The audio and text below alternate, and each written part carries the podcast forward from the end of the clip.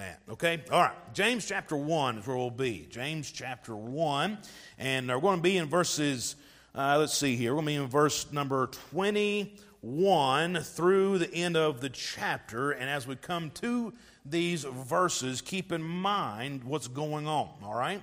Keep in mind, that as we come to the book of James, James is writing to Jewish believers. And these believers have been largely scattered from their homes because of the persecution that has come upon them, upon the early church, upon these new and early believers from the religious and political crowd of, of the day.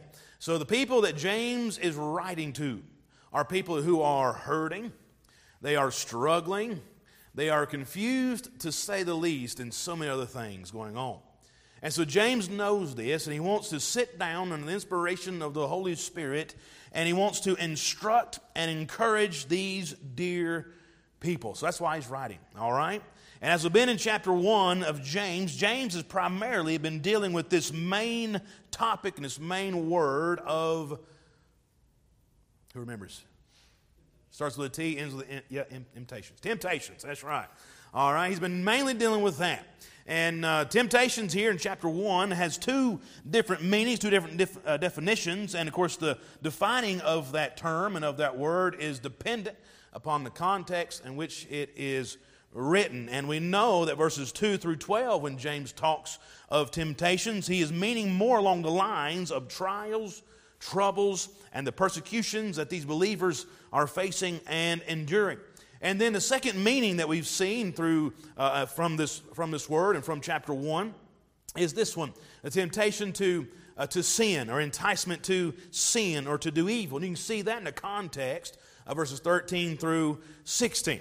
So, as James dives right into his first chapter of the book he's writing, he's dealing with people who are tempted on different levels, yet all at the same time. Tempted to, uh, tempted to sin, tempted to give into evil, yet facing temptations of trials, troubles, and more, all going on at the same time in this first century. But guess what?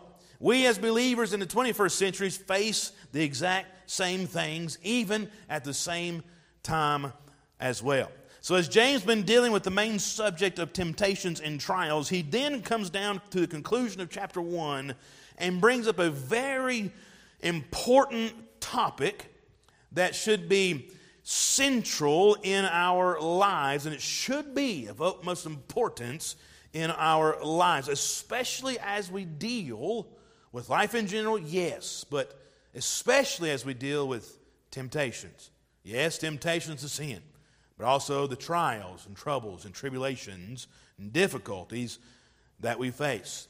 And the important topic that he begins to deal with is none other than the Word of God. Look at James with me, if you will. James 1, starting verse number 21. Wherefore, lay apart all filthiness and superfluity of naughtiness, and receive with meekness the engrafted word, which is able to save your souls. But be doers of the word, and not hearers only, deceiving your own selves. For if any be a hearer of the word and not a doer, he is like unto a man beholding his natural face in a glass which he beholdeth himself and goeth his way, and straightway forgetteth what manner of man he was. But whoso looketh into the perfect law of liberty, and continueth therein, he be not forgetful here, but a doer of the work, this man shall be blessed in his deed. If any man among you seem to be re- religious and bridleth not his tongue, but deceiveth his own heart, this man's religion is vain.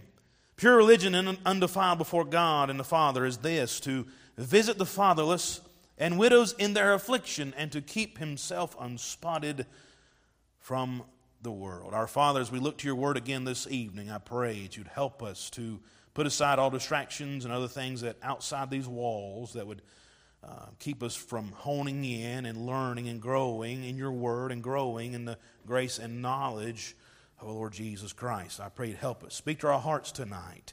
We love you, and Lord, thank you for your word. In Jesus' name. Amen. Now, I don't know if you noticed it or not as we read these verses, but four times in this passage, in these verses alone, the Bible is referred to.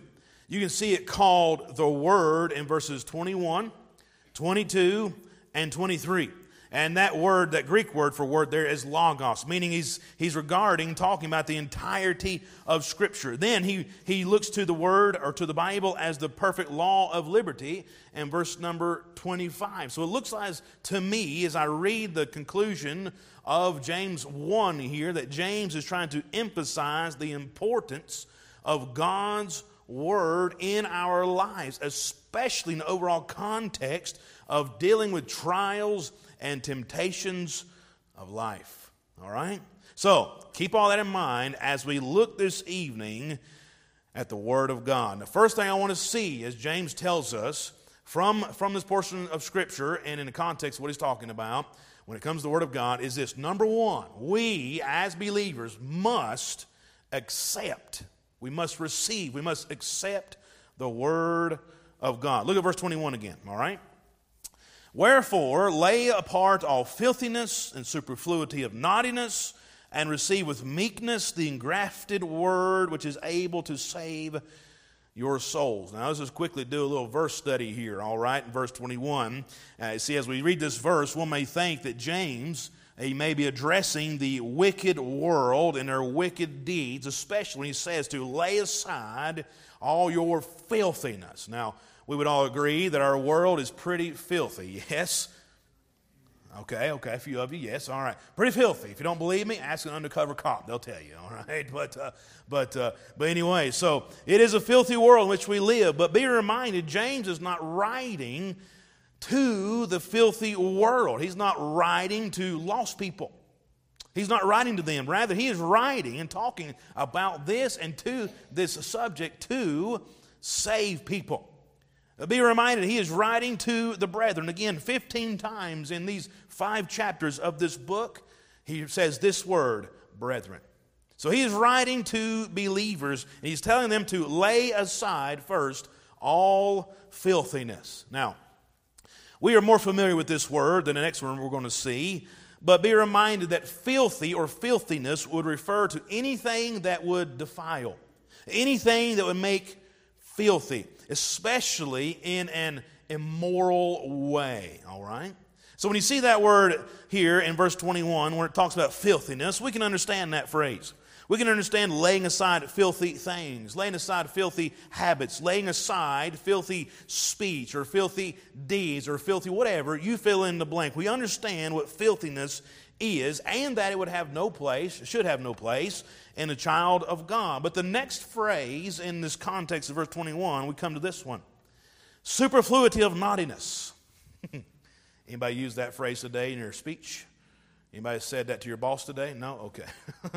uh, this, is, this is a phrase we're not as familiar with. And you look at that word, you read that word, maybe you've read it a dozen times or more, and you say, What in the world is that? And that's as far as you go, and you go on to the next verse. Well, what is he saying? What does it mean? Superfluity of naughtiness. We don't normally say that in our modern vernacular. What does, what does it mean? Well, this, this phrase means this it means that leftover or that residual or that remaining sin or wickedness or evil that we've had in our lives from before we got saved. It's that residual sin from before we came to know Jesus as our Savior. That's what it means here. You see, the moment we get saved, understand something, the moment we accept Jesus as our Savior, at that moment we are fully and completely saved. We are redeemed fully in the Lord, meaning there's no three, five, or ten step process, is what I'm saying, okay? You are completely saved when you are when you come to the Lord as your Savior. But understand, getting saved all the way does not equate to being sanctified all the way. Meaning, we still live in this tabernacle of flesh. And the flesh in which we live, it is weak, is it not? It is still wicked. It is still fallen. And yes, it does crave those fleshly things of the past before you even come to know Jesus as your Savior. Let me ask you, as saved people, how many of you struggle from time to time with your flesh? Anybody want to be honest this evening? Okay, both my hands go up, all right? So for those that didn't raise your hand, I'll raise mine for you, okay? I struggle with it. I'm sure many of you do as well, but we're not alone. You see, as I read in, our, in my Bible, I still see men such as Paul and others who struggle and did struggle with the very flesh in which they lived. The Bible says in Romans chapter 7, verse 13 through 25, I'll read it to you quickly. For we know that the law is spiritual, but I, Paul speaking, giving his testimony, but I am carnal, meaning his fleshly nature, giving into that desires, that sinful fallen nature, meaning I am carnal, sold under sin. For that which I do, I allow not.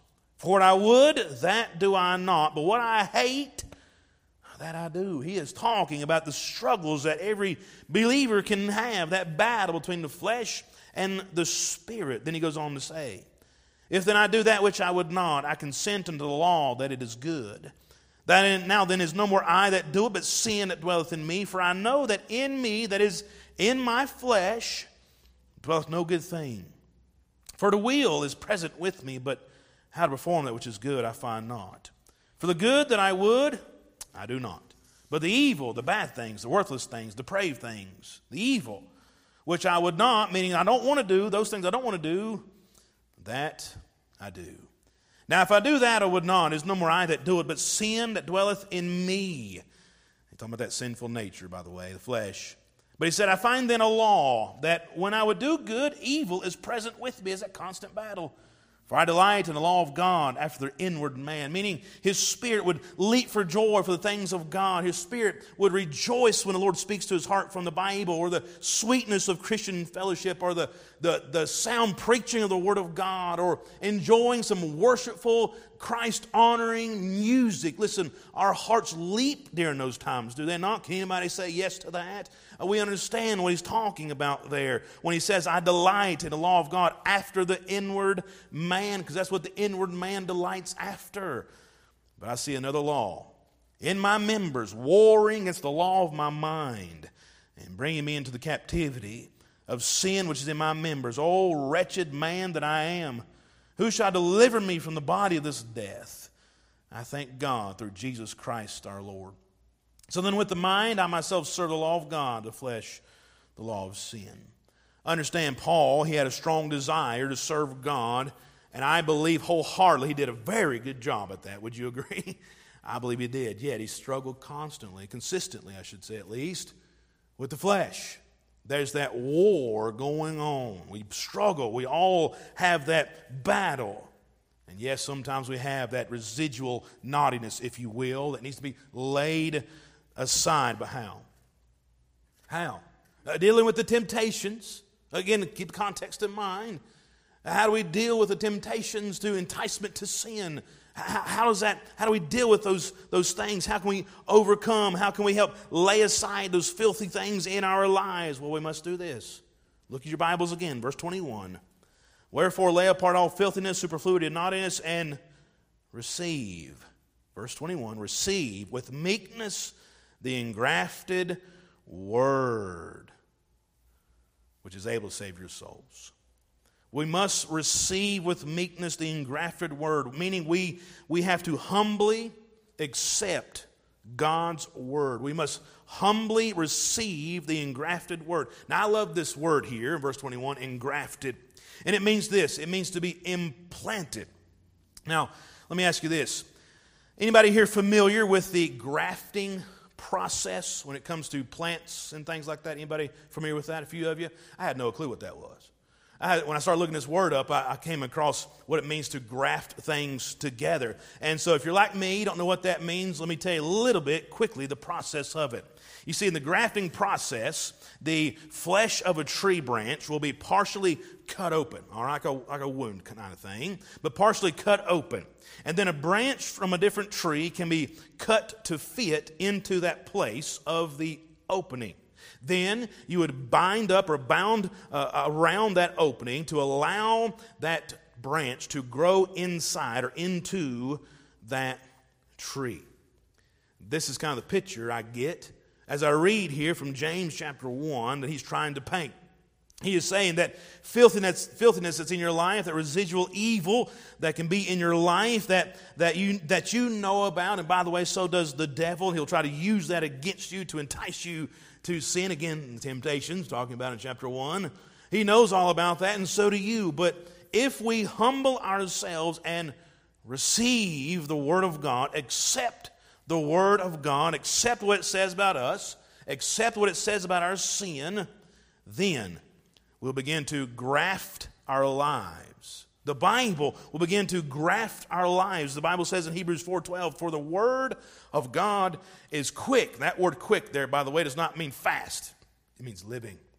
The Word of God is living, it is quick and powerful and sharper than any two edged sword, piercing, it cuts, piercing even to the dividing asunder of soul and spirit, and the joints and marrow, and is the discerner of the thoughts and intents of the heart.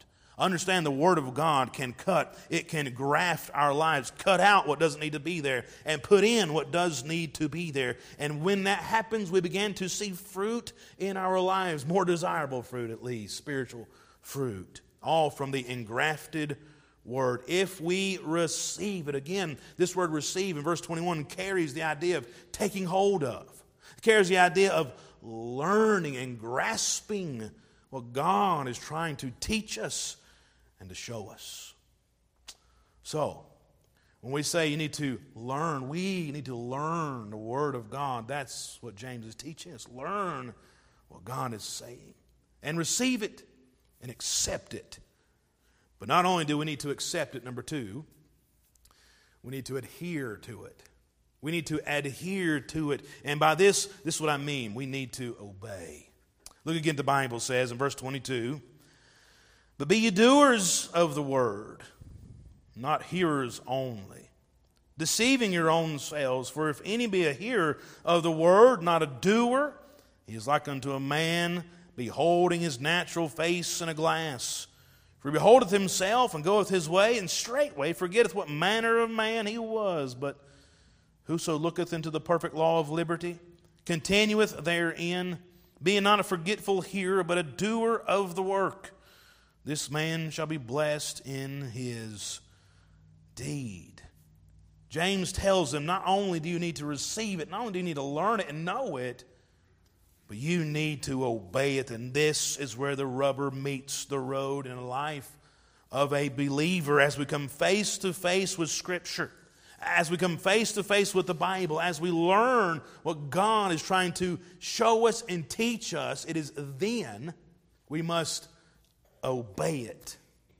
You see, many times we don't have a problem understanding what the Bible says. There are some things that can be hard uh, to be to understood. Even Peter said that about some of Paul's writings. He said they're hard to be understood, and, and I would say yes, amen to that. Okay, but uh, but sometimes we have an issue understanding what the Bible says, or even an issue of what it's trying to teach. We see the instruction as we read it. We hear the truth as being taught and as it's being preached. But after it's being taught, and after it's being instructed, and after it's being preached, there is a decision that has to be made when we come face to face with the Word of God. And that is this decision Am I going to obey it or not? Am I going to do what it says or not? That's where the rubber meets the road. Will I obey or will I disobey the Word of God? Now, I'll tell you, disobedience to the word, it can bring about grave consequences. Uh, disobedience truly is a it's a terrible sin. it can be a very heartbreaking sin in the life of a believer by not doing what our God tells us to do through his through his word. You know, sometimes we want to categorize sin and on one half have a, a pro and con type list of sins and make a sin that may or a list of sins that may be acceptable and some unacceptable and uh, list sins that are bad and some well not you know not it's not as bad you know. Sometimes we want to we want to do that and for most believers today when it comes to obeying the word or not obeying the word it's like eh, it's not that bad you know it's not, you know, it's not like I killed somebody. It's not like I'm an adulterer or nothing. I mean, I just didn't do what it told me on this instance of my life. Eh, it's not that bad. No, that's terrible. Because it began to lead down a road that you'll wish you'd never, never been on. Understand something disobeying God and His Word is a huge deal. It's a huge deal to God. And you know why? It's because through the first sin, which was disobedience, was that very thing that plunged humanity and the world into sin and the effects of sin we see today, all because of disobedience. The Bible says in Romans 5, verse 12 through 19, Wherefore, as by one man sin entered into the world, and death by sin. So death passed upon all men, for that all have sinned. For until the law, sin was in the world, but, but sin is not imputed when there is no law. Nevertheless, death reigned from Adam to Moses, even over them that had not sinned after the similitude of Adam's transgression, who is the figure of him that was to come, but none as the offense, so also is the free gift. For if through the offense of one many be dead, much more the grace of God and the gift by grace, which is by one man, Jesus Christ, hath abounded unto many. And not as it was by one that sinned, so is the gift, for the judgment was by one to condemnation, but the free gift is of, of many offenses unto justification. Paul is comparing the, what the, the obedience really of Jesus to the disobedience of Adam, all right?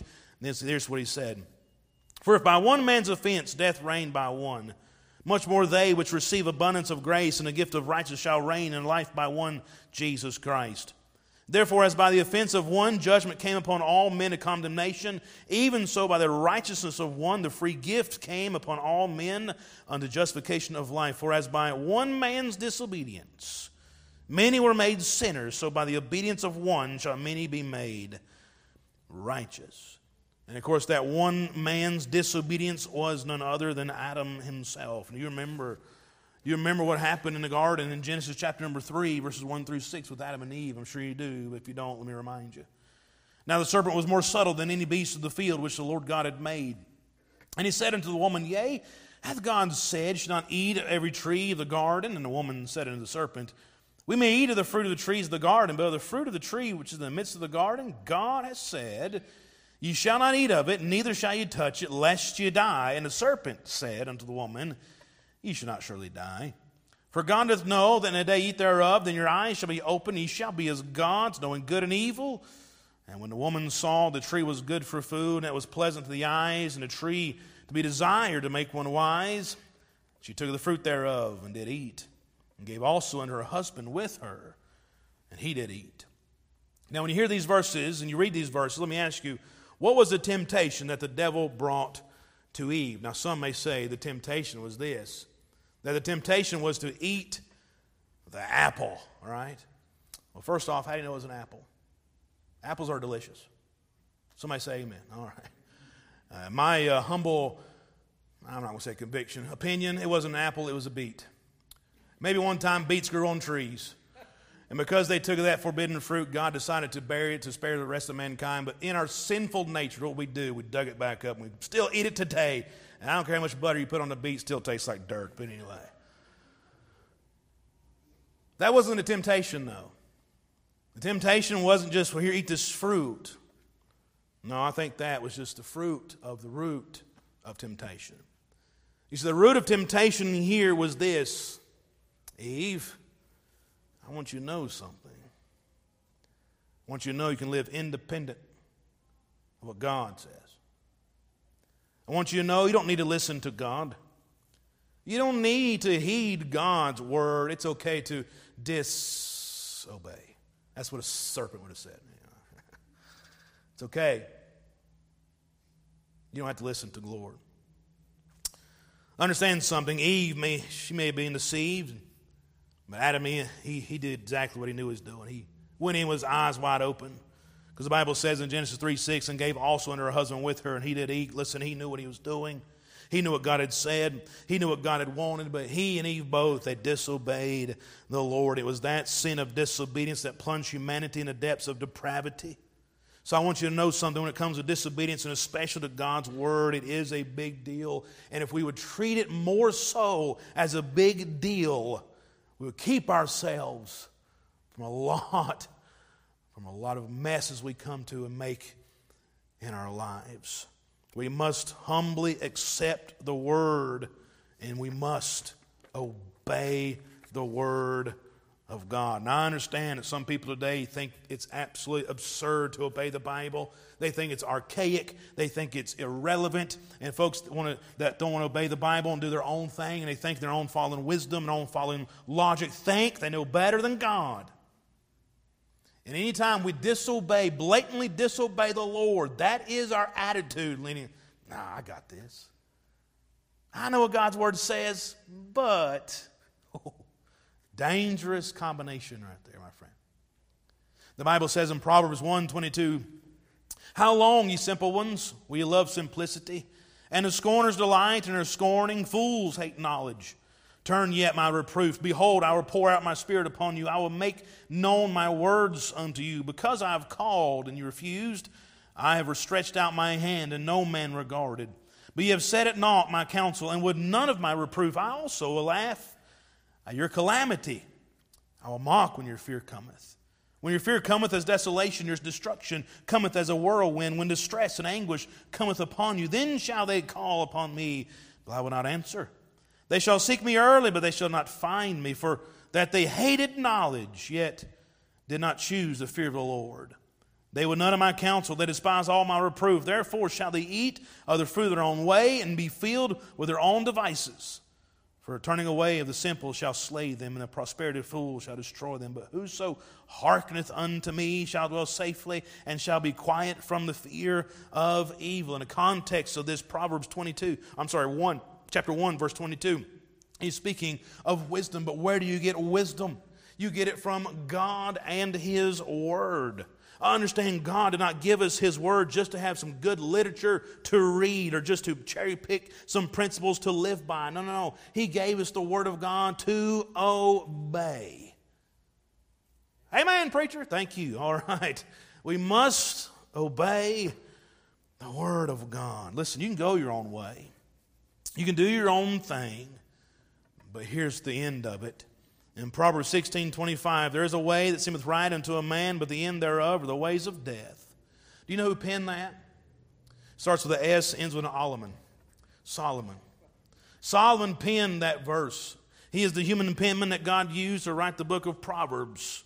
And uh, he is known as the, we would say, the wisest man, of course, outside of Jesus, who ever lived upon the earth. But yet he did some very foolish things, did he not? And many times those foolish things came about because he would not listen to what God had already said. And so he wrote these words in Ecclesiastes 2:11. Then I looked all uh, looked on all the works that my hands had wrought, and on the labor that I had labored that I had labored to do, and behold, all was vanity, empty, and vexation of spirit, meaning just kind of torturous in my spirit. There's no profit under the sun. And of course, he knowing this at the end of his life, Solomon said this in Ecclesiastes 12, verse 13. Let us hear the conclusion of the whole matter. What is it? Solomon, tell me. I need some wisdom. You're the wisest man to live. Tell me, what is the conclusion of the whole matter? Here it is Fear God, keep his commandments. This is the whole duty of man. In short, he is saying just obey the word of God. And we must do the same. We must obey the word of God. We need help in the area of temptations. Go to the Word of God and do what it says. We need help in the trials and troubles that we face. Let's go to the Word of God and do what it says. Listen, the Bible is sufficient enough for your life and for mine, but we must accept it, we must learn it, and we must adhere to it. We must obey it. But if we don't, if we don't accept it, if we don't adhere to it, then third and lastly, here's what we're doing we're just acting. Look what the Bible says. Again, in verse number 22 Be ye doers of the word, not hearers only, deceiving your own selves. For if any be a hearer of the word and not a doer, he's like unto a man beholding his natural face in a glass beholdeth himself, goes his way, and straightway forgetteth what manner of man he was. But whoso looketh in the perfect law of liberty, continueth therein, and being not a forgetful hearer, but a doer of the work, this man shall be blessed in his deed. But again, in verse 22, he says, Be ye doers of the word, not hearers only, deceiving your own selves. Anybody here, when you were younger, you liked to, pr- to play pretend as a kid? Anybody? Yeah, I did too. I like to uh, play pretend. I pretended that I was a G.I. Joe a lot of times. and pretended I was a Ninja Turtle. Yeah, I have, have the shape for a turtle, but anyway, don't laugh, hurts my feelings. No, just kidding but uh, pretend I was a Ninja Turtle. But the one I pretended a lot, a lot of times was MacGyver. Anybody ever watched the old MacGyver? Man, that dude was cool. I only have one thing against him, though. He never used a gun. I mean, I think that's kind of foolish, but anyway. But I thought MacGyver was cool. He could take a bobby pin and some aluminum foil and come up with some kind of bomb. I don't know how he did it, but it was cool. And so I would try to do the same thing. No, I never made a bomb, all right? But, uh, but I thought it was really cool to do that. even had the Swiss Army knife that he carried around, you know, and, uh, and used that for whatever, even cutting my fingers a couple of times. So anyway, I always try to pretend I was MacGyver, or pretend I was a G.I. Joe, or pretend whatever it was in that moment, playing Army with my friends, or whatever. But we all pretended to play growing up. And in that moment, when we were pretending, in that moment of our imagination, we were being someone or thinking we were someone or something we were really not. Well, this is exactly what a Christian is doing, believers doing, when they're not receiving the word nor obeying the word. They just pretending. They just acting. We come to church, we hear the teaching and preaching of the Word of God, we read it, study it, hear it, and do nothing about it. We just play it. So that's why I say the rubber meets the road when it comes to obedience to the Word of God.